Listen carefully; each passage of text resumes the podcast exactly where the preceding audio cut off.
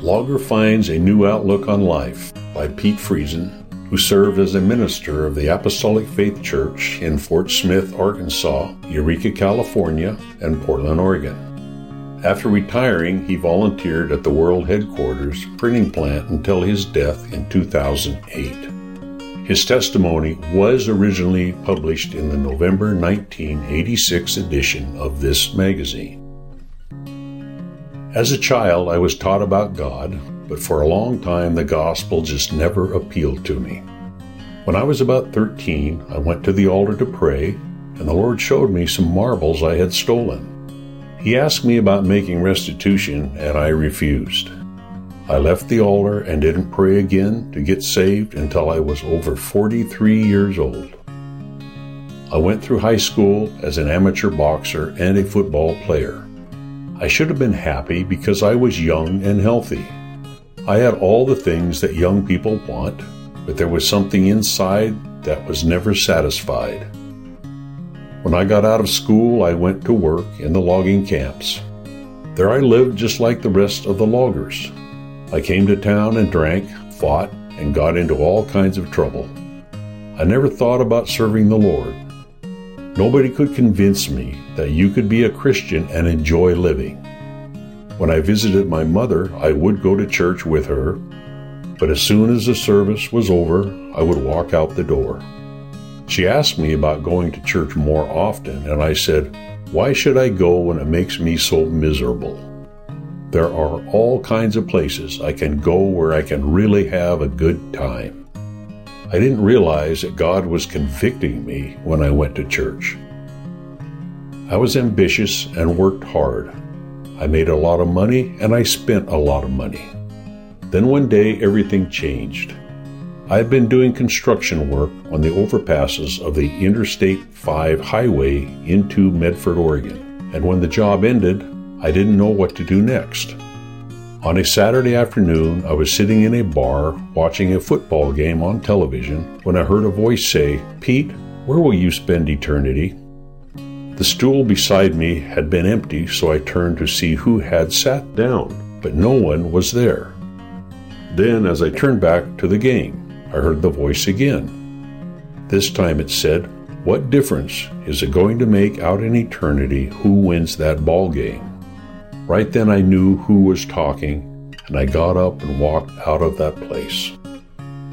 Although I was never one to be afraid, that afternoon I was terrified. I was afraid I was going to die before I could get to church and pray. I went to church the next Sunday morning, but at the close of the service it seemed there was no way I could walk down the aisle to the altar of prayer. Sunday night found me back in church and as the congregation was singing the final song, a man came and asked, Pete, wouldn't you like to go pray? That was all it took. I went to the altar and started to pray. I kept praying until God came down and saved my soul.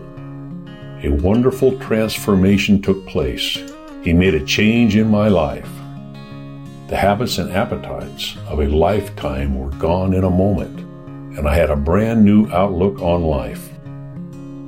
At home, one of the first things I did was dig in my suitcase for the Bible my mother had sent me years before. It was still in the original box, unopened. That night I started to read it and couldn't get enough. Then, in the middle of the night, I woke up, turned on the light, and instead of lighting a cigarette and getting a drink, I opened the Bible and read more. I told the Lord, How can I do what you say in the book if I don't know what is in it?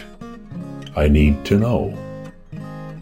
After I had been saved for a few weeks, I heard that I needed to be sanctified.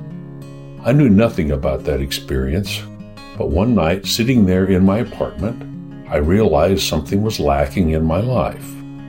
I told God, You know what I need, you know what I want, so please give it to me. Right there, the Lord sanctified me. The glory of God filled that apartment, and I couldn't stay inside. I went out and walked up and down the streets, laughing, shouting praises, and crying. Finally, I told the Lord, You'll have to stop blessing me. I just can't hold anymore. I went on that way so happy in the gospel. Then one night in a mission meeting, a brother who had a disability got up and testified. He could hardly speak or be understood, but the Lord told me, There's a testimony I can use because it has my spirit on it. That man had the baptism of the Holy Ghost, and I didn't. Right there, I realized how much I needed that experience. I didn't understand what it was and had never seen anybody receive it, but a hunger sprang up in my heart. A few days later, the pastor of our church asked me if I wanted to go with him to the Midwest camp meeting. He said he had room, and the Lord told him to take me.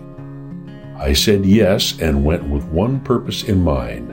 I wanted to receive my baptism. The camp meeting started on a Saturday night, and I prayed that night, Sunday, Monday, and Tuesday. By Wednesday, I was getting discouraged. However, as I walked into church that night, I told the Lord, if any power falls around here tonight, some of it is going to fall on me because I'm going to be here. I had my own ideas about receiving the baptism. I was never one for a great deal of noise. I felt that when the Lord baptized me, I would just speak a few words in another language and that would be it. I wasn't interested in a lot of demonstration. I just wanted the experience. That night, the Lord showed me that He was going to baptize me in His own way. Then He said, Now will you let me baptize you? I said, Amen, and that's the last I remember. Afterwards, I asked those praying with me, Did I leave this tabernacle? It felt as though the roof lifted. Well, I had the baptism, and that was the important thing. It has been a wonderful experience, something every Christian needs. I moved to Roseburg and went back to work felling timber. One day I met with a terrible accident a tree fell on me. I knew I was seriously injured because I couldn't get up. They got me on the stretcher and called an ambulance. When we got to the hospital, the doctor said I would not live through the night. Our pastor in Roseburg was already there and prayed for me. Before I went into a coma, I told him, It's all right, where I'm going, it won't hurt anymore. I felt the presence of the Lord, and it really didn't make any difference to me if I lived or not. I knew where I was going if I died, and I tell you, that's a wonderful feeling. The nurse on duty that night said she called the doctor two different times to come and cover me and take me out of the room because I was gone. However, the Lord spared me, and I was still alive when morning came. The nurse said, there was a presence around your bed last night, a peace that I have never felt before in all my nursing experience. I could tell her, yes, the Prince of Peace was here last night. I had been torn up so badly that nobody expected me to live. My back was broken in three places. Most of my ribs were broken or torn loose from the backbone. My shoulder was smashed, and my spleen was ruptured. I don't know what else was wrong inside, but the Lord came down and healed me. Two months after that accident, I was back to work. Over the years, I found that I can go to God with all my problems. One time, I bought a house to remodel and sell, but then couldn't work for a few months. By the time I got the house finished, the economy was in such a state that banks weren't lending money to finance a house of that kind. The real estate broker told me, Pete, there's no way to get financing on that house.